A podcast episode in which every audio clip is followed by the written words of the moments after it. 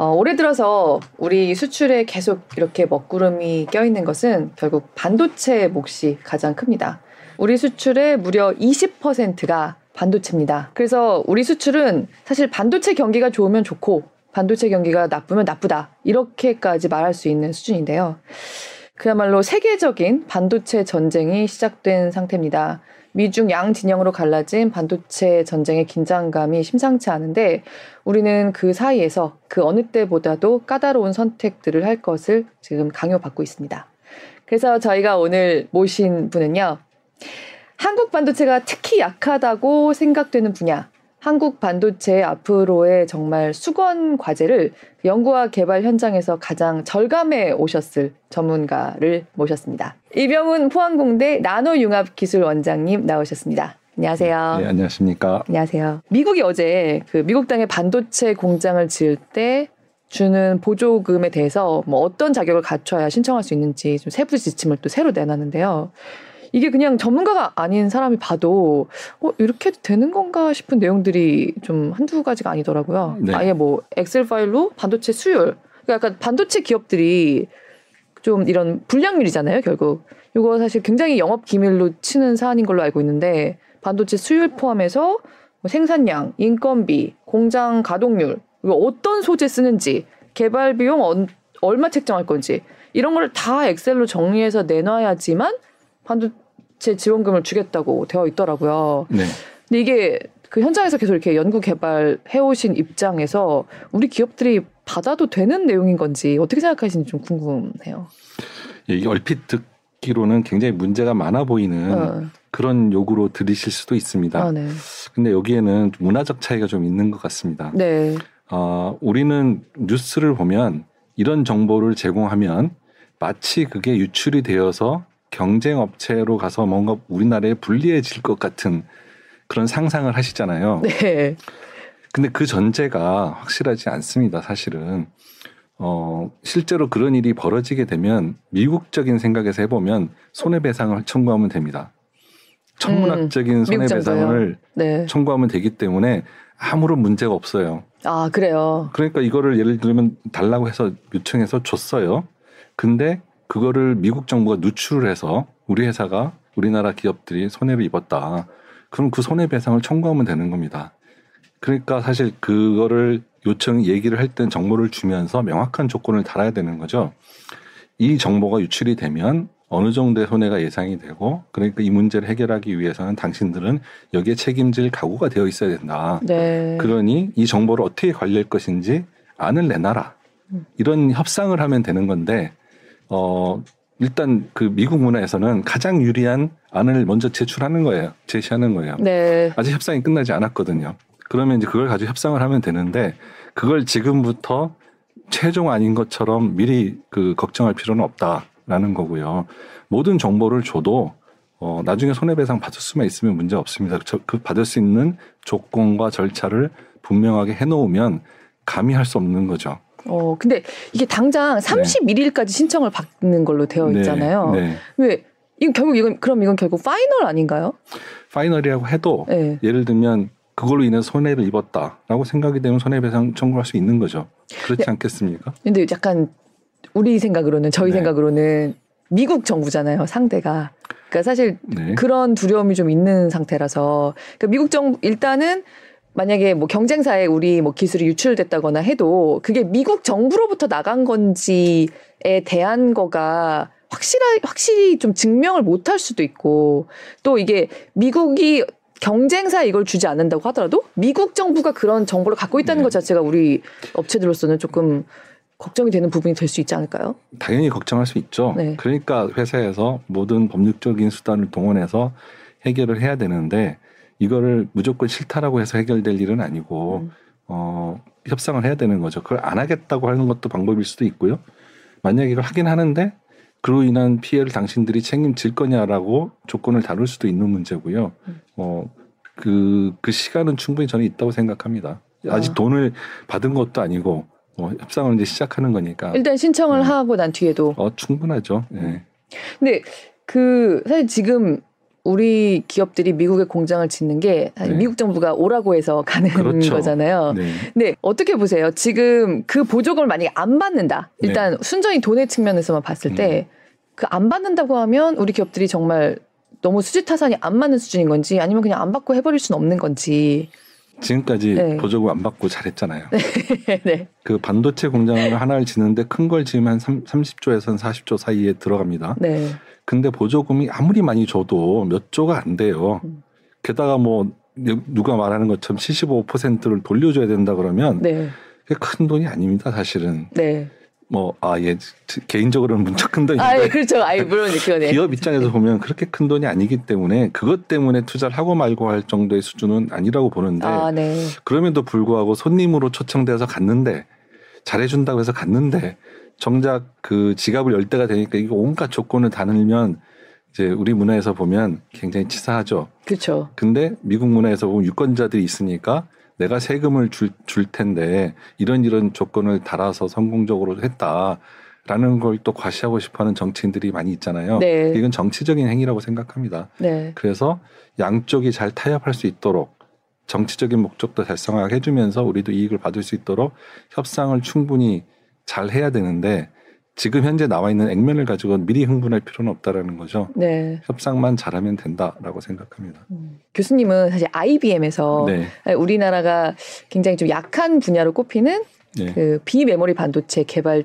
네, 책임을 맡으셨었어요. 네. 거기를 이제 팀을 이끄셨던 분인데 네, IBM은 또 미국 회사잖아요. 네, 그러니까 사실 그 미국 회사 안에서 개발 책임을 맡으셨던 것하고 네. 또 우리나라 사람 생각으로는 삼성전자는 조금 다르게 대우하지 않을까 이원화되지 않을까 그런 것도 음. 협상이나 그런 측면에 있어서도 그런 네. 걱정을 좀 안 할 수가 없을 것 같거든요. 제가 볼 때는 그래서 미국에 변호사가 많은 거예요. 네. 변호사들이 돈을 많이 벌고요, 미국에. 네. 그래서 미국에 가서 좋은 변호사들을 고용해서 법률 전문가를 잘 고용해서 일을 처리하면 음. 미국 문화에 맞게 협상이 가능할 거라고 봅니다. 음. 다만 이제 우리나라 입장에서 보면 손님을 초청해 놓고 이런 식으로 대우하는 건 매우 예의가 없는 행위지만 미국 문화에서는 그게 지금 크게 문제되는 상황은 아니다 라는 거예요. 음. 이렇게 말씀드리 좀 이상하지만 제가 미국 회사에 있을 때는 한국하고 계약을 또 하잖아요. 네. 그러면 한국에 다가 계약서를 보낼 때 이제 변호사가 저한테 자문을 구합니다. 네. 제가 볼 때 정말 이렇게 하면 안 될 것 같은 비인간적인 조건을 보내요. 아, 네. 그러면 그걸 잘 모르시고 그냥 예스를 하시는 경우가 많습니다. 어. 아, 이렇게 되면 제가 참 미안한 일이긴 한데요. 그래서 우리, 우리는 그 어, 그 법률적인 굉장히 네, 생각 못 해본 포인트네요. 네, 법률적인 행위에 대해서 그거를 감정적으로 좀 대응하지 말고 잘 그 미국적인 절차에 맞춰서 행동하면 큰 문제 없이 이런 문제들도 협상을 통해서 해결할 수 있다 이렇게 생각합니다. 그러니까 저희가 좀 지레 겁먹는다거나 그러니까 네. 미국이니까 하고 약간 요청 온 대로 그냥 수락하는 그런 게 좀 있었다는 말씀이신 거죠? 그렇죠. 다, 다 협상 가능합니다. 사실 이런 공장을 짓고 이런 조건들은 오히려- 오히려 그쪽이 불리한 조건이기 때문에 네. 우리가 얼마든지 레버리지를 가질 수 있는데 제가 오히려 걱정하는 건 뭐 중국에다가 뭘 그 투자를 제한한다든지 네. 생산량을 제한한다든지 하는 미국이 공장 짓는 거가 아무 상관없는 거를 미국이 통제를 하겠다. 중국에서 네. 하는 거를 이런 게 저는 오히려 더 문제라고 생각합니다. 네, 그러니까 맞아. 그것도 좀 여쭤보려고 했는데 제가 이런 얘기도 누구한테 들었거든요. 좀 약간 음. 쪽에 계시는 분한테 이게 지금 미국에서 하라는 이게 음. 뭐 방금 교수님은 파이널이 아니라고 말씀하셨지만 미국에서 하라는 대로 정말 중국의 신규 투자를 그 정도로 제한을 하면 네. 그 반도체 공장은 장비 한 대 한두 대도 굉장히 비싸잖아요. 지금 있던 공장에 네. 약간 새 장비 몇 개 넣기도 힘들 정도의 금액이라고 얘기를 하더라고요.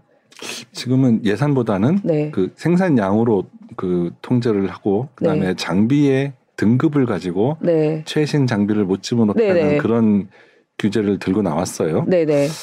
그게 저는 좀 저로서는 좀 납득이 안 됩니다. 음. 그 이게 사실 전, 좀 길게 얘기를 드려야 네, 되는데 네. 이거 좀 굉장히 중요한 문제인 것 같아서 예. 얼, 충분히 그러니까 얘기해 주세요. 그 네. 우리는 이제 중국의 메모리 공장을 가지고 있는데요. 네. 미국이 중국하고 이렇게 전 반도체 전쟁을 한다고 하잖아요. 네. 근데 솔직히 들여다보면 그 사람들은 자기들의 비즈니스를 가지고 싸우는 거예요. 네. 미국은 그 반도체를 설계하는 팹리스라는 산업 분야에서 한 60에서 70%의 시장 점유율을 갖고 있습니다. 네. 중국은 그 한때는 한 18%까지 추격했다가 미국이 fem리스에서도요. 네, 어, 네. 추격을 하니까 9%로 떨어졌어요. 네. 아마 좀 더 떨어질지도 모릅니다. 음. 근데 사실 이게 진짜 그 두 나라가 싸우고 싶은 전쟁이에요. 네. 근데 이 두 나라가 싸우고 싶은 전쟁인데 전체 반도체로 이걸 확장을 해가지고 그 메모리까지 지금 전쟁을 확장하는 음. 어. 바람에 지금 문제가 되는 거거든요. 그렇네요. 그래서 왜 fem리스도 아니고 어. 그냥 우리 메모리 공장에 대해서까지도. 그리고 왜 우리 메모리를 끼워드느냐 그게 제가 이해가 안 되고 그 미국에서 반도체 정책을 하는 사람들이 반도체를 진짜 아는 건가? 네. 라는 의심을 하게 하는 거예요. 어, 시청자들을 돕기 위해서 예를 들면 이렇습니다. 우리가 핵무기를 중요한 안보 그 수단이라고 생각하고 다른 나라 핵무기를 잘 못 만들게 하기 위해서 통제를 하잖아. 핵 확산 금지 협약도 있고. 네. 근데 그거를 할 때 주로 통제하는 건 핵 물질입니다. 네. 뭐 관련된 다른 기술도 통제하지만 그런데 핵 물질만 통제하면 되는데 그 반도체가 국가 안보와 관련이 있다면 국가와 안보가 관련 있는 것만 통제해야 되잖아요. 네. 근데 핵무기를 통제한다고 핵무기를 만드는데 들어가는 나사까지 어, 철판까지 네. 예를 네. 들면 포스코한테 혹시 핵무기를 만드는데 쓸수 있으니까 중국의 철판을 수출하지 말라 네. 이렇게는 안 하잖아요. 그렇죠. 그럼 두 나라가 반도체를 갖고 싸우고 싶으면 fem리스 부분에서 싸우라 이거예요. 그 정말 좀 확장을 한다면 그 fem리스로 뭔가를 설계해서 만드는 그 최첨단 시스템 반도체까지 싸우는 건 이해해요. 음. 근데 메모리는 미국 입장에서 생각했을 때. 메모리는 네. 뭐 과장해서 얘기한다면 나사 같은 거예요. 네. 예. 그 반도체를 구분해서 굳이 굳이 구분한다면 뭔가 목적을 가지고 일을 하는 반도체가 있고 네. 그 반도체를 도와주는 반도체가 있는데 어떤 특정한 목적을 수행하는 걸 우리가 시스템 반도체라고 할 수 있다면 그 시스템 반도체가 동작하게 도와주는 건 메모리예요. 네. 근데 이 메모리는 아무 종류의 반도체나 다 쓰일 수 있어요. 그러니까 약간 일정한 틀이 있고 네. 계속 찍어낼 수 있는 그런 반도체인 네, 거죠. 네. 뭐 시청자들의 이해를 돕기 네. 또 예를 제가 하나. 든다면 자동차가 있다고 생각해 보면 네. 서로 예쁜 디자인 디자인이 좋은 스포츠카를 만들기 위해서 경쟁한다고 생각해 봐요. 미국하고 중국하고 스포츠카에서 가장 중요한 거는 엔진과 디자인입니다. 네. 그런데 거기 또 필요한 게 있어요. 타이어예요. 네. 메모리는 타이어 정도라고 음. 생각하시면 됩니다. 제일 좋은 타이어를 끼면 더 잘 달리겠지만 적당한 타이어를 끼워도 달리긴 합니다. 네. 대부분의 그러면 서로 조- 더 좋은 스포츠카를 못 만들게 하고 싶으면 엔진만 통제하면 되는 거지 음. 타이어를 통제하는 게 그렇게 중요하지는 않거든요. 음. 근데 지금은 타이어까지 통제를 하는 거예요. 그러면 우리는 메모리가 중국에 수출하는 양도 많고 네. 그거 생산하는 것도 많은데 그걸 통제하니까 우리나라 반도체 산업이 심각한 타격을 받는 거예요. 이거 좀 과도한 침해라고 얘기 안 할 수 없는 상황인 것 같은데요. 맞죠. 예, 중국이 왜 자기 나라가 메모리 산업을 만약에 중국에 하고 있으면서 그걸 포기한다면 모를까. 네. 그 국가 안- 안보라고 하는데 국가 안보가 직접적으로 연결돼 있지도 않은 메모리를 가지고 왜 이렇게 같이 통제를 하려고 하느냐. 저는 정책 담당자들이 메모리 반도체와 시스템 반도체를 구분을 못한다. 아, 네. 예를 들면 최첨단 반도체 장비를 메모리 공장에 넣었어요. 네. 그걸 가지고 중국이 국가 미국의 국가 안보를 흔들 수 있는 시스템 반도체를 만들 수 있느냐 하면 안 돼요. 네. 반도체 공장에서 그러니까 타이어 만드는 아무리 좋은 새 네. 장비 넣는다고 해서 네. 예, 엔진 만들 수는 없는 거니까. 솔직히 말하면 반도체에서는 네. 만들 수는 있죠. 옮겨, 네. 옮겨가면. 네네. 근데 그거 옮겨간다고 바로 되는 것도 아니고 옮겨 장소를 옮기면 음. 그걸 다시 키는데 미국 엔지니어나 네덜란드 엔지니어 가서 해줘야 돼요. 그렇죠. EUV 장비 같은 경우는 음. 못 옮깁니다. 음. 그러면 목적 이외로 사용하는 게 불가능한 거예요. 네. 그럼 중국에다가 메모리 공장에다가 EUV를 설치한다라고 하면 갖다 놓고 메모리를 만드는 데 써요. 그러면 그게 왜 그 미국의 그 시스템 반도체 경쟁하는데 그 해가 해를 끼칠 거라고 생각하냐 이거죠. 음. 그게 불가능합니다. 중국이 그 공장을 접수를 해서 한다고 하더라도 네. 어 그때 그냥 스- 파트 몇 개만 빼와 버려도 동작 안 하는데 그게 가능하겠어요. 근데 왜 이런 식으로 그냥 막무가내 식으로 통제를 하냐? 이게 동맹국인이라고 하는데 동맹국한테 심대한 피해를 끼쳐가면서까지 네. 저는 이거를 미국 당국자들한테 우리가 이해를 시켜야 된다고 생각해요. 음. 싸우고 싶으면 니네들끼리 싸워. 그러니까 이제 교수님 말씀은 우리가 흔히 우리가 지금 가장 걱정하고 있는 좀 기술 유출이라든가 네. 약간 미국 정부가 이렇게 참견이 너무 심한 부분, 음, 뭐 음. 초과이익을 가져가겠다 이런 음, 부분에 음. 대해서는 법률적으로 싸우고 네. 그러니까 미국 문화에서는 사실 정부도 아주 심하게 말하면 하나의 플레이어지 막 음. 그렇게까지 음, 음. 절대적인 권위를 네. 휘둘 수는 없으니까 네. 하고 진짜 지금 문제되는 거는 중국 부분이다. 이거에 네. 대해서는 이해를 시켜서 계속 협상을 해나가야 된다는 말씀이신 것 같아요. 맞습니다. 미국에는 결국 보조금 얼마 안 되는 보조금 얘기고요. 네. 중국 우리나라의 산업에 그 지금 생명이 걸려 있는 거예요. 네. 메모리 산업의 핵심이 걸려 있는 건데 이거를 더 심각하게 받아들여야 된다고 생각하는 거죠. 음.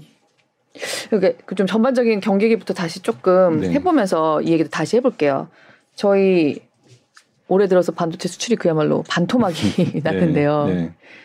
지금 우리 수출을 둘러싼 환경이 도대체 어떤 상태인 건지 언제까지 이럴 거라고 좀 보시는 건지 궁금합니다. 사실 네. 제가 그 분야의 최고 전문가는 아닌 건 잘. 아실 예, 텐데 예. 저도 들은 얘기를 할 수밖에 없습니다. 네. 그렇지만 그 메모리로 한정해서 생각한다면 네. 사실 작년에 굉장히 경기가 좋았고 네. 그 코로나 때문에 사재기를 굉장히 많이들 했어요. 음. 그러다 보니까 이제 경기가 풀렸는데 그 생각만큼 많이 풀리 빨리 풀리지 않다 보니까 수요 신규 수요가 그렇게 많이 늘어나지 그러니까 않았는데 재고가 많은 상태인 거죠. 그 이미 사놓은 게 그러니까 많은 우리가 거예요. 재고. 공장은 계속 찍고 있는데 네. 그래서 그 재고가 없어지고 그 경기가 조금 좋아지면 금방 풀리게 될 것이다. 그 대부분 올해 하반기부터는 우리나라의 메모리 산업은 회복기에 접어들 것이다. 뭐 이렇게들 예측하시더라고요. 네. 마이크론도 오늘 뭐 발표가 나왔는데 네. 마이크론도 거의 우리만큼 매출이 예. 전년 동기 대비 절반 주고 감원까지 한다고 하던데요.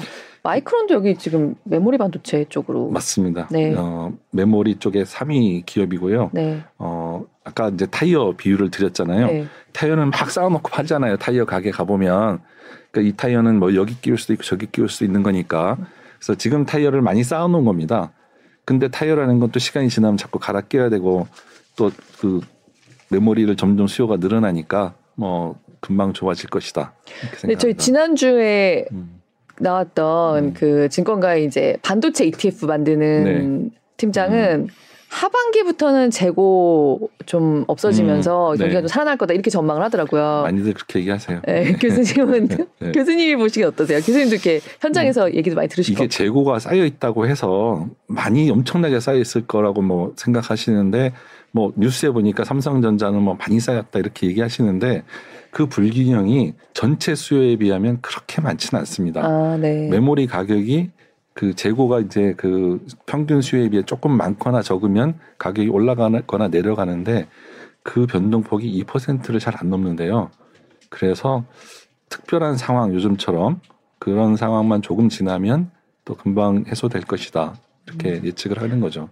교수님도 전반적으로는 어쨌든 네. 올해 안에 좀 풀릴 수 있다 음, 이런 그럴 거라고. 생각합니다. 네. 반도체도 경기를 엄청 타잖아요. 네. 우리나라가 강점을 음. 가지고 있는 메모리 음. 반도체는 맞습니다. 예, 경기를 타고 가격이 좀 오르락 내리락하는 반도체에 우리나라가 강점이 있는 거고 반도체도 굉장히 여러 종류가 네. 있는 거잖아요. 그리고 그 그렇지 않은 반도체 교수님은 강점이 있으신 거고 아, 뭐, 예, 그, 제가 예. 그 분야 종사했습니다. 그의 개발 담당자셨고 네, 네. 조금 나눠서 좀 설명을 아주 간략하게만 요건 좀 해주신다고 하면요. 뭐 여러 가지로 얘기를 드릴 수 있고 뭐 메모리, 비메모리 이렇게 구분하시는 분들이 이제 많이들 상식적으로 알고 계시고 네, 이제 요즘은 좀 더 이제 그 인식의 수준이 높아지셔서 비메모리는 시스템 반도체다 뭐 이런 얘기도 하시고 네, 그러는데 이 시스템 반도체는 사실 메모리가 아닌 반도체 중에 한 일부분에 해당하는 거라서 오히려 저는 그 일반 대중들은 반도체를 써서 뭔가 목적을 수행을 하면 그게 메모리가 아닌 거고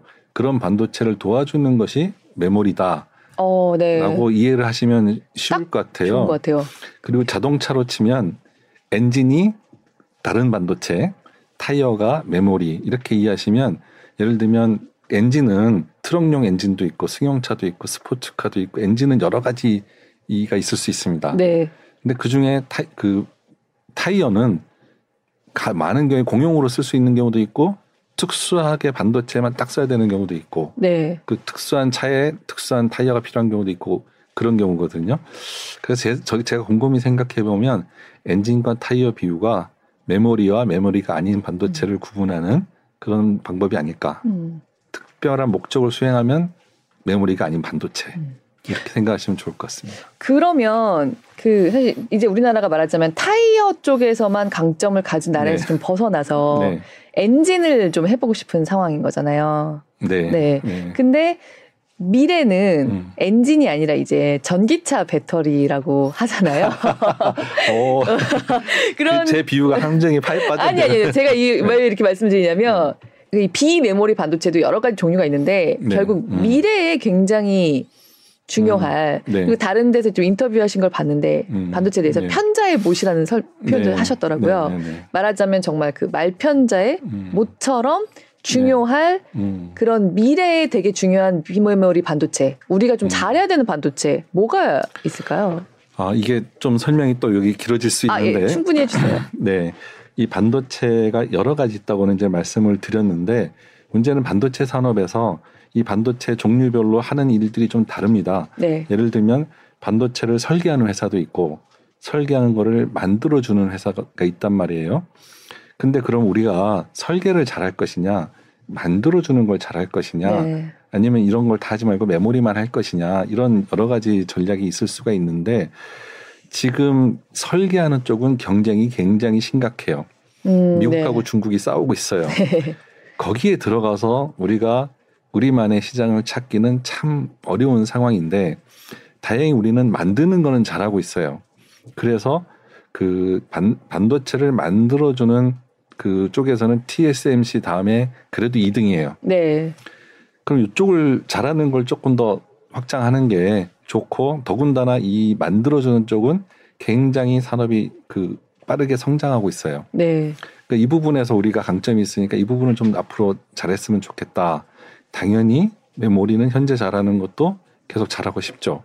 그래서 요 두 가지가 일단 잘할 수 있는 후보고요. 또 이쪽에 설계 쪽도 굉장히 멋있어 보이니까 하고 싶죠. 그 호시탐탐 노려야 될 거라고 생각합니다. 네. 근데 TSMC 다음에는 결국 음. 삼성전자인데 근데 TSMC의 비중이 네. 굉장히 높잖아요. 높죠. 1등하고 굉장히 좀 차이가 네. 많이 나는 일인 네, 거잖아요, 네, 지금은. 네, 네. 네.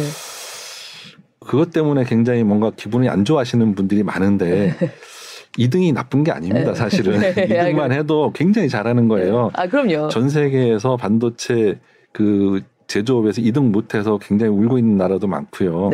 네. 게다가 우리나라 또 반도체 메모리 1등도 하잖아요. 그래서 이 우리가 이미 잘하고 있고 자랑스러워 하셔도 좋다는 걸 전제로 네. 저는 좀 얘기를 하면 좋다고 생각합니다. 네. 2등이 절대로 나쁜 거 아니라는 걸꼭 음. 말씀드리고 싶습니다. 네. 그 그러면 어쨌든 그래도 이제 삼성전자도 계속해서 메모리는 이미 우리가 가장 잘 하니까 네. TSMC를 네. 따라잡겠다라고 하는 거를 음. 삼성전자 쪽에서 이미 얘기를 많이 하고 있고 그런 그렇죠. 상태죠. 네, 네. 근데 그러면 좀 어디 정도까지 왔다고 볼 수 있나요? 일단 비중 차이부터 좀 얘기를 하면서 좀 설명을 좀 해주시면 좋겠는데요. 그러니까 시장 점유율로 따지면 네. TSMC가 60에서 70%를 가지고 있고요. 네. 삼성이 한 20% 언저리를 하고 있습니다. 그럼 한 3대 1 정도 음. 뭐잘 봐주면 그 정도 되지 않을까 싶어요. 네. 그러니까 3분의 1이면 그렇게 나쁜 비율은 아닌데 문제는 이제 순익률이에요. 음. TSMC 순익률이 굉장히 높아요. 아, 네. 어, 뭐 50%가 넘는다는 설도 있고요. 최첨단 제품군에서는 60%를 넘어간다는 설까지 있습니다. 네. 그런데 이제 물론 삼성 쪽은 잘 몰라요. 그 그러니까 60%안 되니까 안 나오겠죠 소식이. 네. 그래서 이게 그 전체 마켓의 비율뿐만이 아니라 순이익에서의 비율이 굉장히 크다는 게 그 약간 이제 문제인데 왜냐하면 이게 투, 미래에 대한 투자 여력을 좀 제한합니다. 아, 그렇겠네요. 서로 공장을 이것도 이제 그 메모리 치킨 게임처럼 공장을 많이 가지고 있어야 그 물량도 더 많이 받을 수가 있는데 이미 투자 여력에서 뭐 몇 배 차이가 나니까 이 부분을 극복을 해야 되는 게 이제 이슈였는데 뭐 삼성이 이제 작정을 하고 나도 이제 그러면 혹시라도 손해 볼지 모르지만 일단 투자하겠다라고 나섰으니까 어, 또 기대를 해보는 거죠. TSMC는 어쩌면 그렇게 높은 수익률을 남길 수가 있는 건가요? 그럼 비결이 뭔가요? 근데 사업하시는 분들은 다 이렇게 운칠 기삼 이렇게 하잖아요. TSMC가 항상 이렇게 최고로 멋있는 회사는 아니었습니다. 네. 사실 불과 얼마 안 됐어요. 학회 같은 데 가면 큰 소리 치는 회사들이 있습니다. 뭐 네. 인텔, 뭐 IBM, 삼성 이런 회사들이 이제 큰 소리를 쳤다면 TSMC가 큰 소리 치기 시작한 거는 10년이 채 안 됐어요. 어, 그래요. 예, 그 전에는 항상 이제 이류 기업으로 이렇게 남이 지나가면 그걸 따라가면서 그 기술을 받아와서 그 남들이 만들어 달라는 걸 만들어 주는 회사 꾸준히 이걸 한 거죠. 고객들도 확보하고 그랬는데 이제 만들어지는 만드는 기술이 어려워지니까 네. 이걸 포기하고 싶은 회사들이 점점점 늘어난 거예요. 근데 이 회사는 이 만들어주는 게 본업이다 보니까 포기할 수 없잖아요. 꾸준히 하다 보니까 고객들이 이제 자꾸 찾아와서 이것도 만들어 봐봐, 이것도 만들어 봐봐 하다 보니까 기술이 점점점 늘어난 거예요. 음. 이렇게 되게 단기간에 이루어졌네요. 10년. 그렇죠. 예. 그때 그 물론 이게 단기간처럼 보이지만 한 5, 6년 전에 그 패키징 기술 같은 것들에서 뭔가 확고한 차이가 나기 시작했는데 그 기술은 TSMC가 한 10년은 열심히 준비를 한 거예요. 그 전부터. 네. 그러니까 돈은 많이는 못 벌지만 꾸준히 기술을 준비해 왔고 결국 그게 히트를 치면서 그 때마침 팹리스들이 증가하는 추세와 맞물려서 사업이 급성장을 하게 된 거죠. 그게 음. 운칠 기삼이라는 그래서 어제 운도 운인데 노력을 네. 엄청 한 느낌인데. 그렇죠. 네. 네. 뭐그 만들어주는 것밖에는 하는 비즈니스가 없으니까 열심히 노력을 해야 되는 거고. 어, 한움을 파는 게 참. 네, 맞습니다. 빛이 안 나 보이는 일이더라도요. 그렇죠. 그게, 그게 이제 사실 인텔이나 이런 회사들이 파운드리에 도전했지만 잘 안 되는 이유가 이게 가장 그 회사에서 빛나는 부서가 아니잖아요. 어, 근데 약간 반도체 네. 얘기하다가 이 뭔가 삶의 교훈을 넘어간 느낌인데요. 네. 어, 그러네요. 네. 네. 이게 당장 돈을 못 벌고 빛이 나 보이지 않아도 진짜 네. 키우고 싶으면은 정말 네. 시간을 주면서 막 포인트를 줘야 하고, 되는데. 네. 뭐, 그, 뭐, 삼성 잘하고 있으실 거라고 생각합니다. 잠깐 그 패키징 기술이라는 단어가 나왔는데 이게 이제 뭐 앞으로 우리가 되게 잘해야 되는 분야다라고 기사도 음. 많이 나오고 있는데 이게 정확히 뭐냐 궁금해하시는 음. 분이 많거든요. 그러실 거예요. 사실 패키징 그러면 어, 이, 방송에서 이런 용어를 써도 되는지 모르겠습니다. 쩐띠기라 그래서 네. 반도체를 다 만들면 그걸 이제 웨이퍼를 잘라서 칩 단위한 다음에 그거를 사용자에 쓸 수 있는 그 까만 모양으로 만들어주는 포장하는 그런 비즈니스였거든요. 그래서 네. 이윤이 이윤이 굉장히 낮았어요. 그래서 보통의 그냥 외주를 주는 그런 비즈니스였는데 네.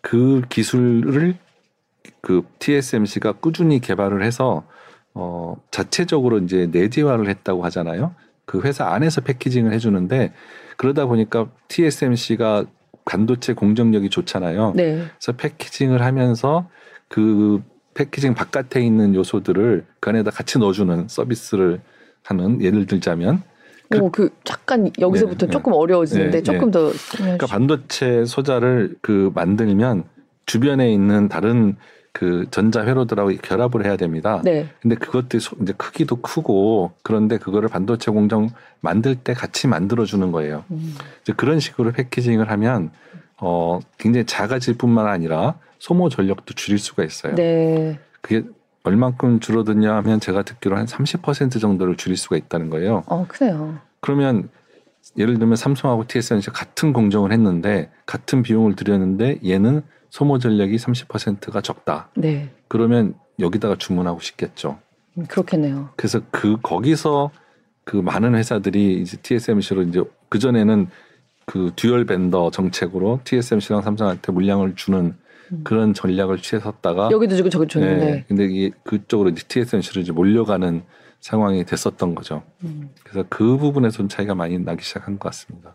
그럼 지금 우리나라의 패키징 기술은 몇 년 정도나 차이난다고 볼 수 있을까요? 현재 시점으로서는. 사실 기술이라는 게 몇 년 이렇게 따지기 네. 사실 쉽지 않습니다. 네네, 왜냐하면 그렇죠. 네. 기술이 뭐 한 달만 차이가 나도 고객이 절로 가버리면 이제 끝나는 거기 때문에 어 그렇긴 한데 지금 제가 볼 때는 한 1, 2년 정도 사이 차이가 나지 않을까. 음. 개발 시간으로 따지자면 그런 차이가 좀 있는 것 같습니다. 그 방금 말씀하신 대로 그 저쪽이 멈춰 있는 게 아니니까 그렇죠. 이거를 따라가기가 굉장히 네. 좀 숨이 찰수 음. 있겠네요. 그렇죠. 기술 경쟁에서는 그게 가장 어려운 것 같아요. 음. 사실 선두주자가 계속 한번 이제 이기고 나면 그 몇 세대를 계속 이기는 이유가 한 번만 딱 해서 승리를 하면 거기서 나오는 자금력으로 네. 기술을 좀 더 더 수월하게 개발할 수 있고 그걸 통해서 또 다음 세대를 앞서 나가는 음. 그런 상황이거든요. 음. 그래서 이걸 악순환을 깨려면 새로운 기술을 놀라운 집중력으로 개발하든가 아니면 더 많은 투자를 하든가 뭐 이런 결단이 필요한 거죠. 음. 근데 요새는 진짜 너무 옛날 말처럼 돼버렸는데 중국 반도체 굴기 네. 그러니까 이제 굴기를 못 하고 음. 있는 상황인 네. 거잖아요. 예. 근데 중국도 사실 이렇게 굉장히 일단 우리부터 따라오려고 메모리 반도체 부분도 따라오려고 하고 시스템 반도체 있어서는 오히려 우리보다 조금 더 앞선 상태까지 갔었던 걸로 네. 알고 있거든요. 근데 지금 중국 반도체는 어떻게 돼 있는 상황? 이 얘기는 제가 좀 조심해서 하겠습니다. 네네. 예. 어, 그런데 중국을 좀 과소평가하시는 의견들이 되게 많은데 아, 네. 설계 부분에서는 아까 18%까지 따라갔었다 그랬잖아요. 팹리스가 네. 그 화웨이의 자회사인 그 하이실리콘이라는 회사는 팹리스 서열로 5위까지 올라갔었습니다.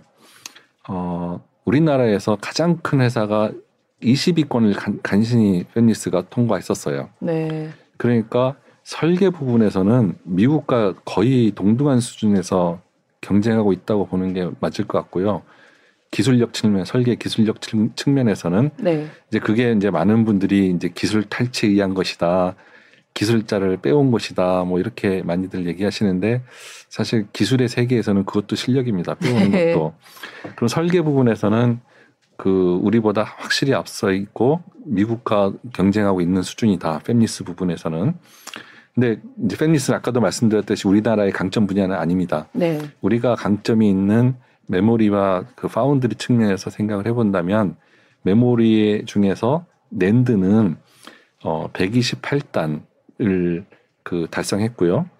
그다음에 지금 최첨단의 마이크론이나 삼성, SK 이런 회사들이 그 230단 언저리를 개발하고 있는데 그러니까 숫자가 클수록 좋은 거잖아요, 이게. 네. 그 기술을 거의 이제 같이 개발하고 있는 사이 관계여서 몇 개월 차이 나지 않는다. 라고 음. 이제 보고 있고요. 디램은 좀 더 어렵습니다. 그 낸드보다. 네. 그래서 둘 다 메모리 반도체인데 낸드 네. 있고 디램 있는 거죠. 네, 그 디램 분야는 우리나라가 절대적인 이제 강자인 네. 분야기도 하고 그 중국에서는 한 3세대 정도 차이가 나고 있다라고 음. 생각을 하고 있어요. 그래서 그다음에 파운드리는 그 막 요새 이제 모르시는 분들이 없을 텐데 5나노, 3나노 뭐 이런 네.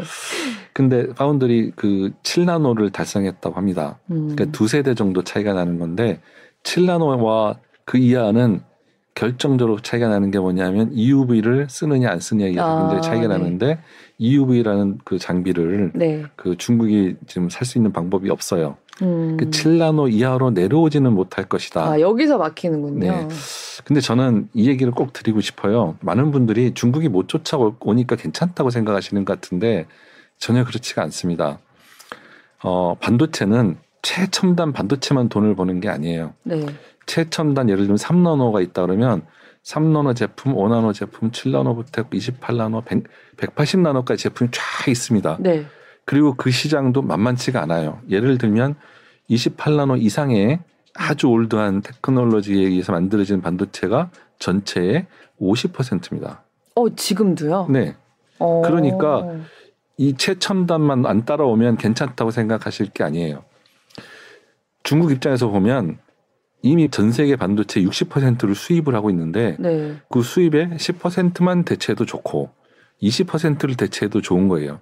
근데 지금 말씀드린 기술력 정도면 상당한 부분을 대체할 수 있습니다. 음. 아니 국산화를 한다고 치면 국산화를 뭐 50%만 해도 엄청난 대성공이라고 하거든요. 네.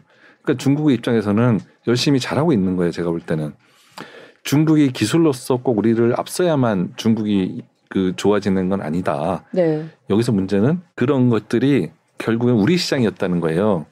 과거에는요. 네, 우리 시장이 줄어들고 있는 그거를 위기로 느껴야 되는 겁니다. 음. 근데 그거를 그러면 우리가 전에는 어떻게 했냐? 우리도 일본한테 똑같은 걸 했어요. 일본이 가장 앞서 있을 때 밑에 있는 제품부터 시장을 갉아먹으면서 들어간 거죠. 네. 그러니까 중국이 국산화를 많이 하면 할수록 우리도 별로 좋은 상황은 아니다라는 거예요. 왜냐하면 투자력이 감소하니까 음. 많이 벌어야 또 투자도 할 수 있는데 뭐 이익이 남더라도 요만큼 벌면 투자율도 줄어드는 거잖아요. 음. 지금 실제로 원래 중국이 우리나라의 최대 무역 흑자국이었는데 한 3, 4년 전만 해도 네, 그랬는데 지금 최대 무역 적자국 돼가지고 네. 계속 어제 어제 오늘 뉴스가 좀 나오고 있잖아요. 이것만으로도 말하자면 중국에 팔아서 재투자하던 기업들은 지금 좀 어려움을 겪고 있다는 얘기인데요, 바로. 그렇죠. 그러니까 중국이 그 로엔드부터 뭔가 좀 자꾸 그 대체를 해나가고 우리나라에서 안 사주기 시작하면 우리는 이제 새로운 시장을 이제 개척하거나 고부가 고부가가치 제품을 만들어야 되는 거죠. 어 근데 사실 우리 생각으로는 지금 워낙 미국이 중국을 이 반도체 분야에서 조금이라도 더 앞으로 나가는 걸 막으려고 워낙 누르고 있기 때문에 네. 뭔가 제대로 안 되고 있을 거다라고 막연하게 아 그렇지 않습니다. 아 그런가요? 네. 예를 들면 그 파운드리 기업은 작년에 460% 성장했어요. 아 파운더리가요? 예. 어디서 그렇게 중- 맡기죠? 왜냐하면 네네. 전 같으면 대만의 TSMC에 맡길 거를 아. 군대에다 맡기는 거예요. 아 그러니까 이미 중국 안에서 그 자국화가 엄청 이루어지고 있는 거네요. 이게 무슨 상황하고 비슷하냐면 네. 일본이 그러네요, 그러네요. 저도 그 우리한테. 수출을 네. 못하게 하니까 우리가 자국화를 네. 했잖아요. 네네. 고마웠죠. 네. 사실은. 네. 그래서 그 일본 그 아베 수상한테 훈장 줘야 된다는 얘기도 나왔잖아요. 네. 똑같은 상황인 거예요. 그러니까 미국이 중국을 틀어막으니까 중국은 반작용으로 한국에 수입을 안 해도 되는 상황을 만들고 있는 겁니다. 어 그러네요. 네. 조금 네. 불편하거나 뭐 한국 반도체만큼 지금 딱 품질이 좋은 게 아니더라도, 아니더라도 일단은 중국 안에서 사서 써야 하니까. 그렇죠. 근데 지금 중국이 전 세계에서 제일 큰 시장인데 그런 식으로 갉아 먹혀주고 있다는 얘기네요. 맞습니다. 그러니까 미국이랑 중국이랑 반도체 전쟁을 하고 있는데 우리가 진짜 피해는 우리가 보고 있는 네, 거예요. 새우등이 엄청 네. 터지고 있는 것 같은 느낌인데요. 그렇죠. 네. 그래서 사실 그 우리나라에서 정책적으로 미국한테 네. 이걸 좀 분리를 하자라고 얘기를 할 때가 됐어요. 음. 이대로 가면 진짜 큰일 납니다. 네. 네. 중, 뭐 이제 장비 수출도 자꾸 못하게 하고 줄어들고 그 사실 불법적으로 다 카피를 하는 거예요. 이제 중국은 오히려 어 너네들이 우리한테 수입을 못하게 해? 그럼 우리 불법적으로 카피할 거야. 어 그러네요. 지금 불법적으로 카피를 열심히 하고 있다고 합니다. 그래서 그렇겠네요. 지금 칠라노까지 쫓아온 것도 자기들 국산 장비들 많이 쓰고 있는 거예요. 전 같았으면 불법이니까 그래도 우리나라 장비를 좀 사줬는데 네. 이제는 앞으로도 안 사게 되는 상황이 되고 이 기술 개발이 끝나면 한 2년 후쯤 되면 아예 국산 장비 회사들은 팔 곳이 없어지는 상황이 될 것이다라는 걱정을 하고 계세요. 어, 그러니까 지금 사실 우리는 미국이 만들고 음. 있는 반중 반도체 동맹에서 미국 심기를 거스르면 안 되지 않을까. 사실 이 걱정을 더 많이 하는 분위기가 더 음. 이렇게 지배적인 것 같은데 실제로 돈 부- 부분에서 실제로 정말 우리가 장사를 하는 부분에 있어서 네, 좀 완전 지금 약간 막말로 밑장이 빠지고 있는 상황이네요. 맞습니다. 큰일 나는 상황인데 네. 그 아까도 말씀드렸지만 미국과 중국이 진짜 싸워야 될 전쟁은 메모리가 아니에요. 네. 그러니까 우리는 어떻게 해서든지 그 우리 메모리는 우리 우리가 그냥 하게 해주면 그 대신에 당신들이 시스템 반도체 싸움하는데 우리는 미국을 적극 편들어 줄게. 왜냐하면 그렇게 해도 우리는 사실 큰 피해가 없거든요. 어, 네. 그리고 그렇게 할수록 우리한테 또 좋은 측면도 있어요. 바로 요 포지션이 대만입니다. 음. 대만은 뭐 싸우라고 또 메모리 쪽 해도 상관이 없어요. 그리고 미국에 붙어서 시스템 반도체 차세대 거를 같이 만들어 주기만 하면 되는 거기 때문에 오히려 고객을 최첨단 고객을 고정하는 효과도 있고 그 TSMC는 우리와 같은 문제가 없어요. 근데 우리는 이거 미국 도와주다가는 우리 메모리 산업이 거덜나게 생기는 상황이 된 거예요. 네. 근데 왜 이걸 거덜내야 되느냐 이거지 미국이. 그 사실 지금 동맹국인데. 아까 제 서두에도 말씀드렸지만 우리나라 수출액의 20%가 음, 네. 반도체인데 그 거의 다 메모리잖아요. 네, 이거 반도체가 곧 수출인 그런 나라인데. 그렇죠. 네. 근데 교수님 말씀 듣다 보니까 아까 교수님이 그 미국 상무부의 과연 담당자들이 지금 제대로 반도체에 대해서 알고 이 정책들을 하는 거냐라고 네. 말씀을 좀 하셨는데 네. 얘기를 듣다 보니 우리 정부도 이거 진짜 음. 구분해서 양쪽으로 외교를 좀 해야 될 상황인데 그걸 자꾸 좀 기회를 놓치고 있는 느낌이 좀 드네요. 사실 제가 여기 나오기로 결심한 이유도 네. 이건 아니다 싶어서 중 저는 미국하고 중국이 싸우는데 미국 편 들어주는 거 오케이요. 네. 뭐 괜찮아요. 네. 근데 메모리 산업은 건드릴 이유가 없는데 건드리고 있기 때문에 네. 이 얘기는 분명히 미국이 해야 된다 라고 하는 겁니다. 지금 결과적으로 보면 마이크론만 좋은 상황이 되어가고 있는 거잖아요. 어, 그러네요. 3등 하던 마이크론만. 네. 왜 그걸 우리가 그 받아들여야 되냐 이거죠. 음. 마이, 메모리 수출한다고 해서 그 반도체 시스템 반도체를 만드는 능력이 더 좋아지지 않습니다. 음. 어, 근데 사실 마이크론도 미국 기업이잖아요. 정말 소- 혹시 미국 정부에서 이것까지 다 알고 하고 있는 걸까요? 마이크론을 키워주고 싶어서. 근데 그, 그렇다 해서 우리가 그걸 받아들일 수 있는 그렇죠. 상황은 아닌 거예요. 네. 네, 그래서 지금 지금은 이제는 분명히 얘기할 때 됐다. 시스템 반도체 뭐 파운드리 경쟁하고 중국에 못 만들게 하는 거 그거 도와줄 수 있는데 메모리는 건들지 말자라는 분명한 의견을 이제 전달할 때가 되지 않았나. 어, 오늘 너무 중요한 음, 말씀을 좀 해주신 것 네, 같아요. 네, 사실 이 미중 반도체 전쟁 얘기만 나오면 네, 뭐 가운데서 이렇게 좀 줄을 잘 타야 된다. 네, 뭐 그래도 어쨌든 우리하고 라이벌 포지션에 있게 되는 건 결국 중국일 거기 때문에 그러니까 미국을 좀 도와야 된다. 주로 이런 얘기만 많이 네, 나오거든요. 근데 거기서는 이제 시스템 반도체와 메모리를 구분 안 하고 생각하시는 거예요. 그렇죠. 네. 그렇네요. 정말 음. 교수님 말씀 듣고 보니까. 음. 최근에 또 반도체 기사 관련해서 제일 많이 또 얘기 나오는 것 중에 하나가 AI. 네, 네. 챗 GPT 포함해서. 아, 예. 네.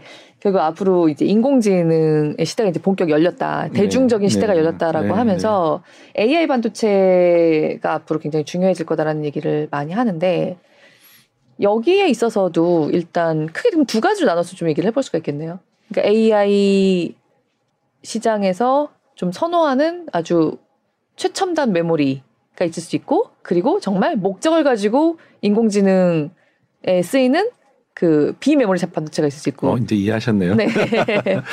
아까 이제 스포츠카 비유를 했는데 네. 스포츠카가 진짜 잘 달리려면 전용 타이어가 있어야 되잖아요. 네.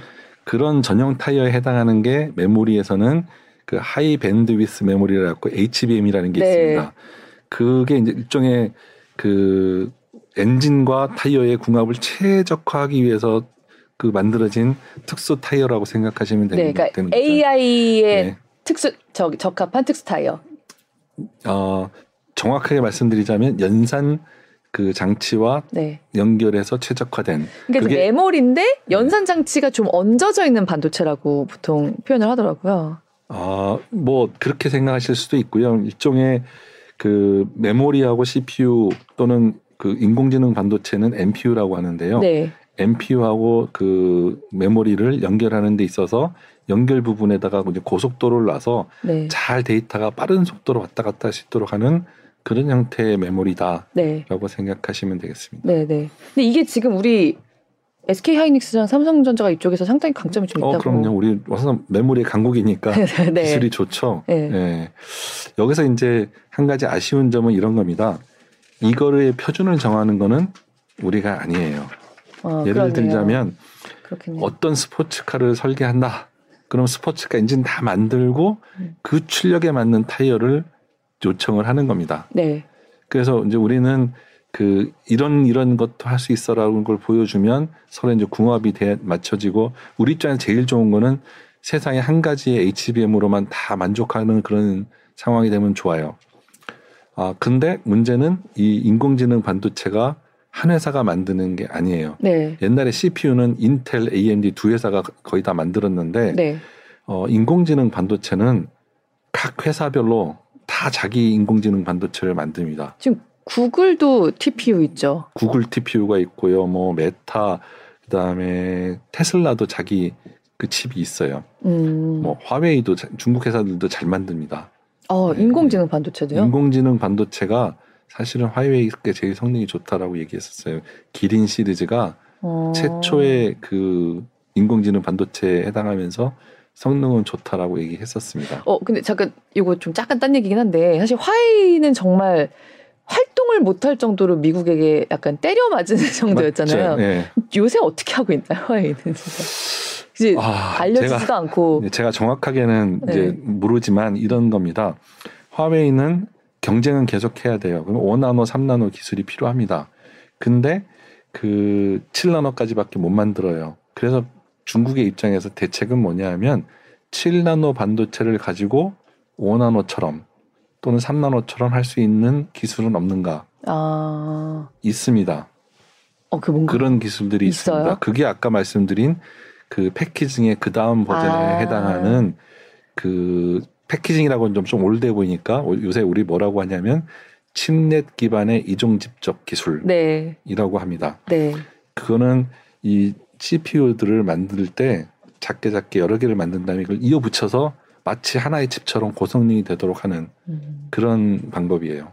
그러니까 중국이 그것도 지금 자국화를 눈에 안 띄게 어딘가에서 열심히 하고 음, 열심히 있다고 하고 있습니다. 아주 열심히 하고 그리고 특히 패키징의 1등 회사가 중국 회사였어요. 음, TSMC가 하기 전에요. 아 패키징 자체만요. 그러니까 TSMC가 하는 그런 패키징 말고 네. 옛날 방식의 패키징 회사의 세계 1위 기업이 중국이었기 때문에 네. 중국 입장에서는 패키징이니까 내가 잘해야지 열심히 해야지 하고 열심히 하고 있습니다 사실. 음, 네. 그래서 바로 거기가 그 중국하고 그 미국이 전쟁을 벌이고 있는 곳이에요. 음, 차세대 기술을 누가 개발하는가? 칩넷 기반 이종 집적 그리고 그걸 설계하는 기술 여기서 지금 미국은 사활을 걸고 있는 거죠. 어, 미국이 이 정도로까지 이제 중국을 꽁꽁 이렇게 올가매고 있어서 중국 반도체 여기까지 아니야라고 생각하시는 분들도 많이 있었을 것 같은데 절대 그렇게 안 보시는 것 같아요. 저는 그렇게 보지 않습니다. 네. 왜냐하면 7나노로 5나노 성능 낼 수 있고요. 그 다음에 그 우리가 5나노 그 못 쓴다고 죽지 않습니다. 네. 중국에서 좀 핸드폰 좀 납품면 어때요? 다 사갈 텐데. 그러니까 시장이 잠식되는 게 더 큰 문제입니다. 음. 그러니까 진짜 그 13억 인구가 자국화에 진짜 어떤 네. 식으로든 성공하는 게 우리 입장에서는 가장 좀 공포스러운 시나리오인 그렇습니다. 거네요. 예. 네. 웬만하면 우리랑 같이 좀 하면 좋을 텐데 그게 이제 자꾸 안 되게 되는 상황이 되니까 자, 자립화를 하게 되고 우리 시장이 줄어드는 거죠. 우리가 어떻게 해서든지 이쪽 저쪽을 다 조금 문을 음. 열어야 되는 그런 상황인 거잖아요. 그래서 저는 메모리만 따로 하자. 아 정말 네. 사실 근데 그 방금 말씀하신 대로 그 HBM 같은 경우에 말하자면 네. AI에 지금 음, 네. 좀 적합한 이 반도체 같은 경우에 여러 네. 회사들이 주문을 음. 하니까 네, 네, 그래서 현재까지로서는 네. 어, SK 하이닉스 거는 엔비디아 음, 에 들어가고 네, 네. 뭐 아직까지는 그래도 삼성전자와 SK 하이닉스가 그 AI 반도체 개발하 AI 좀 개발하는 데들이 제일 먼저 녹화하는 회사들 아닌가요? 그렇겠죠. 당연히 네. 메, 메모리 1위니까요. 네. 뭐 그런 쪽에서 우리는 항상 뭐 선두 기술을 개발해 왔고 음. 앞으로도 좋은 뭐 기회가 많을 거라고 생각합니다. 음. 그러면 비메모리 반도체, 그러니까 네. AI에 있어서 비메모리 반도체 분야에 있어서는 음, 음. 어떻게 보세요? 이게 이제 굉장히 재미있는 상황인데요. 어, 예를 들면 인텔이 CPU를 만들었는데 그 CPU를 가지고 데이터 센터를 운영해 봤더니 전기를 너무 많이 먹는 거예요. 네. 그래서 각 회사별로 화웨이면 화웨이, 뭐 구글이면 구글 자기 데이터 센터에 가장 적합한 성능을 내는 칩을 사용해서 그렇게 하면서 전력 소모를 대폭 줄일 수 있거든요. 네. CPU인데 안 쓰는 걸 버리면 되는 거니까. 그 CPU라 그러면 굉장히 복잡한 칩 같고 막 1조 개의 트랜지스터가 있잖아요. 얘를 일을 시키면 그, 그 순간에 일을 하는 거는 한 4%밖에 안 됩니다.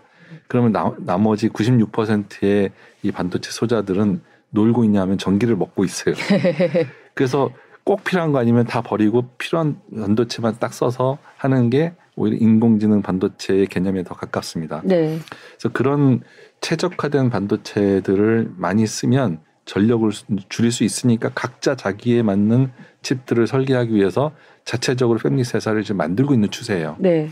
근데 근데 그 팹리스 회사들을 만들어 가지고 그 자기의 데이터 센터 하는 것까지 좋은데 만들어 줄 데가 없으니까 다 TSMC나 뭐 삼성한테 이제 와야 되는 상황이고요. 네. 삼성이 좀 요즘 그래서 약간 그런 방향으로 고객을 끌어들이고 있다라는 얘기도 이제 듣긴 했습니다. 네. 그런데 그 상황을 그러면 그 그동안에 인텔은 어 그럼 이제 우리 CPU 안 사주니까 이제 우리 망해야지라고 생각하고 있지는 않을 거 아니에요. 네. 특히 예를 들어 인공지능 반도체 잘 만드는 엔비디아 같은 회사 이런 회사들을 입장에 생각해 보면 아마 다음 세대는 이럴 겁니다. 내가 구글, 뭐 화웨이, 뭐 이런 페이스북, 메타죠 이제 그런 회사들이 필요한 각각에 맞춰서 다 설계를 해줄게. 음. 너네들 그렇게 회사 가지고 있을 필요 없어 라고 하는 수준으로 발전할 거라고 보고 있어요. 그렇게 되면 다시 이제 천하통일이 되겠죠. 이제 그게 아마 인공지능 반도체의 발전 방향이 아닐까 이렇게 생각합니다. 우리나라 기업들은 이 분야에 있어서는 어디를 좀 끼어 들어가면 좋을까요? 제가 이 천하통일을 다시 말씀드린 이유가 네. 그 구글처럼 특화된 분야에 네. 자, 그 만든 반도체를 인공지능 반도체를 만들 수 있어요. 네. 그런데 그 회사가 그 반도체를 계속해서 최고의 경쟁력을 가지고 있, 도록 할 수 있는 설계를 유지하려면 엄청난 자원이 필요한데 네. 과연 그런 작은 작은 작은 팬리스 기능들이 음. 그 엔비디아 같은 그런 대기업을 상대할 수 있을까? 음. 웬만하면 거기 걸 쓰는 방향으로 통일되지 않을까? 그래서 설계 분야에서 그 독자적인 시장을 찾기는 장기적으로 하는 건 좀 어렵지 않을까라고 저는 생각하고 있습니다. 그렇지만 아까 말씀하신 대로 삼성도 요새 그쪽에서 좀 활로를 찾는다고 하셨는데 네. 우리가 TSMC가 기존에 파운더리로 했던 음. 것처럼 음. 그런 걸 주문을 받는 쪽으로는 그렇습니다. 네. 예. 우리는 그걸 잘하니까 음. 그거는 희망이 있죠. 근데 이제 TSMC 잘하니까 네. 문제는 어떻게 하면 TSMC로 갈 고객이 우리한테로 발길을 돌릴 수 있도록 기술을 차별화된 기술을 가지고 있을까? TSMC가 10년을 준비해 가지고 삼성과 차별화된 기술을 만들었듯이 우리도 지금부터 준비해서 음. TSMC와 차별화된 기술을 만들어 놓지 않으면 그 시간이 지난다고 해서 고객들이 돌아오는 건 아닐 거 아니에요. 네. 그래서 우리가 살 길은 그런 기술들을 어, 빨리 확보하는 거죠. 음. 그러면 네. 원장님께서 보시기에 원장님은 사실 이런 이쪽에 이 네. 비메모리 반도체 쪽으로 평생 이렇게 좀 종사를 해오셨잖아요. 네. 그런 기술 우리가 네. 조금 치고 나갈 수 있는 그런 기술, 말하자면 패키징 기술처럼 앞으로 조금 네. 많이 듣게 될 기술이 있다고 하면 뭐가 있을까요? 지금 조금 전에 말씀드렸던 칩넷 기반 이종 집적 아, 기술이 네. 있는데 네, 그거는 그게 중요하다는 건 전 세계 다 알고 있어요. 네, 네. 중국도 알고 미국도 알고 그래서 TSMC가 일본에다가 그 연구소를 일본 기업 정부와 같이 세웠어요. 네. 그래서 아, 일본 그, 정부가 그 분야에 있어서 예, 예. 협력을 하는 거군요. 그렇습니다. 그 차세대 패키징 기술을 개발하는 연구소를 세우고 일본 정부가 4조 원 중에서 2조 원을 낸 이유는 네, 너네들이 개발한 기술을 그 일본의 소부장 기업의 소재 장, 부품 장비를 써서 만들어라. 어, 일본도 지금 굉장히 미래를 내다보고 있는 거예요. 그렇습니다. 일본은 사실 이쪽 네. 소재 장비 쪽에 강점이 네, 있는데 그렇죠. 다른 데로 갈까봐 그 TSMC가 차세대 네. 기술을 개발하니까 그 거기에 필요한 거 다 우리가 네, 그것도 다 해줄게. 우리 거 써, 쓰라는 거잖아요. 그렇죠. 음. 근데 그렇게 보면 우리의 전략은 뭐, 뭐가 돼야 되냐면 TSMC가 일본하고 연합을 하고 미국하고 연합해서 하는 것보다 더 좋은 기술을 지금부터 준비해서 만들어야 되는 거죠. 음. 아 정말 우리 기업들 갈 길이 엄청 머네요. 멀고. 아, 하고. 사실 기업들만이 아니라 네, 뭐저 같은 어, 학교에 있는 사람, 네, 어, 회사에 있는 사람, 정부에 있는 사람들이 다 같이 네. 이제 해야 되는데 네. 제가 아쉬운 거는 네. 그런 연구를 하기 위한 준비를 안 한다는 거예요. 어, 우리나라에서 아마 뉴스와 관련된 반도체 정책과 관련된 얘기를 많이 들어보시면 인력 양성 얘기를 많이 들어보셨을 거예요. 네, 지금 뭐 반도체 특성화 대학, 반도체 특성화 대학원, 네. 뭐 인공지능 반도체 대학원 온갖 종류의 인- 인력 양성 사업이 있는데 문제는 인력을 양성한다고 해서 이런 기술이 생기지 않는다는 겁니다. 그럼 뭘 해야 될까요? 기술 연구를 해야죠. 네. 그래서 미국 미국도 수- 뭐 수십 조를 들여서 연구를 하는 연구소를 새로 짓고 만드는 거예요. 음, 그리고 연구를 하다 보면 인력이 양성되는데 네. 우리는 거꾸로예요. 인력을 양성하면 그 사람들이 연구를 해서 기술을 만들어내겠지라고 음. 생각을 하시는 것 같은데 그런 거는 매우 잘못된 그렇죠. 방향이다. 먼저 도- 돈이 좀 모여 있어야 사람도. 아, 아, 그렇죠. 네. 사실 인력이라는 거는 대우를 잘해주면 그 그렇죠. 분야로 몰려오게 돼 있습니다. 네. 근데 인력을 양성하는데 사람들이 부족했던 이유가 있을 거 아니에요. 음. 더 매력적인 분야가 있다든지. 그렇죠. 그런데 그럼 이거를 매력적인 분야로 만드는 게 학생들한테 뭐 장학금 주는 건 아니에요. 아, 저 정말 맞는 말씀인 네, 것 이. 사람들이 네. 나가서 더 좋은 대우를 받고 장기적인 전망을 가질 수 있도록 하는 그런 제도를 만들어야 돼요. 예를 들면 뭐 특허 보상 제도를 잘해준다든지 네. 그 기업들이 좀 특허를 그뭐 좋은 특허를 낸 엔지니어들한테 획기적인 보상을 해줄 수 있도록 음. 강제한다든지 이런 걸 해서 회사원이지만 준 재벌급으로 하고 다닐 수 있는 사례가 몇 명만 나와도 네. 이공계 문제는 다 해결됩니다. 아, 네, 네. 근데 왜 이공계 대학원 학생들은 장학금 주는 걸로 이걸 해결하려고 하고 음. 이게 이게 다 했다고 그러면 그러면 TSMC 이길 기술이 발견 그 발명되느냐? 아니거든요. 그러니까 이과 1등이 네. 결국 이게 결국 베이직으로 돌아가는 것 같은데 네. 이과 1등이 의대 가는 음, 맞습니다. 분위기가 네, 네. 사라져야 되는 거잖아요. 최소한 이렇게 한 명은 의대를 가더라도 하나는 일로 오겠다고 하는 그런 분위기가 돼야 된다는. 맞습니다. 네. 예. 뭐 근데 보상 체계가 확실하게 되면 저는 충분히 가능한 일인데 네. 그 보상 체계를 손보는 거를 국가가 소- 하는 게 훨씬 더 인력 양성에 돈을 투입하는 것보다는 더 경제적이고 효과가 음. 있을 거다라고 네. 생각합니다. 음. 그 돈을 안 줘도 올 거거든요. 좋, 네. 좋다고 생각되면 요즘 뭐 장학금 없어서 대학교 못 다니는 사람이 있을 수도 있으시지만 그렇게 막 많이 할 필요는 없는 거거든요. 음. 근데 인력 양성만 하고 이런 차세대 기술을 개발하기 위한 노력을 안 하면 시간이 지나 사람만 많아지면 뭐합니까? TSMC가 먼저 개발하면 끝인데. 네. 아, 되게 이렇게 조근조근 말씀하시지만 굉장히 네. 좀 이렇게 그 긴박한 네. 현장에서 보시기엔 연구 네. 현장에서 보시기엔 좀 긴박한 상황에 대한 좀 이렇게 진심이 담긴 아, 그렇죠. 마음인 것 예. 같아서 예. 그래서 여러 사실 여기. 왔습니다. 아, 네. 이제 하시고 싶은 말씀 충분히 네, 네. 하시, 하셨을까요? 네, 그렇죠. 네, 봐주시는 분들이 좀 음. 같이 이 문제 좀 고민하면서 그렇습니다. 교수님 진심을 네. 좀 알았으면 좋겠네요. 네. 저희 또 앞으로 계속 음. 반도체는 궁금한 네. 사항이니까요. 네, 네, 네. 네. 또 여쭤볼 거 있으면 다시 좀 아, 와주세요. 네. 네. 감사합니다. 네, 고맙습니다. 네. 경제자유살롱 구독자 여러분들과 더 소통하기 위해서 스브스 프리미엄 지식 채널 구독자 전용 채널 스프의 커뮤니티 운영하고 있습니다. 이미 여러분들 많이 가입해 계시죠? 혹시 아직 가입 안 하신 분들은 지금 하단에 링크 나가고 있습니다.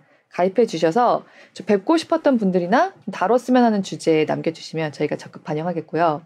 좀 중요한 거 저희 커뮤니티에서 투표해서 나온 날짜 4월 22일에 드디어 경제 콘서트를 합니다.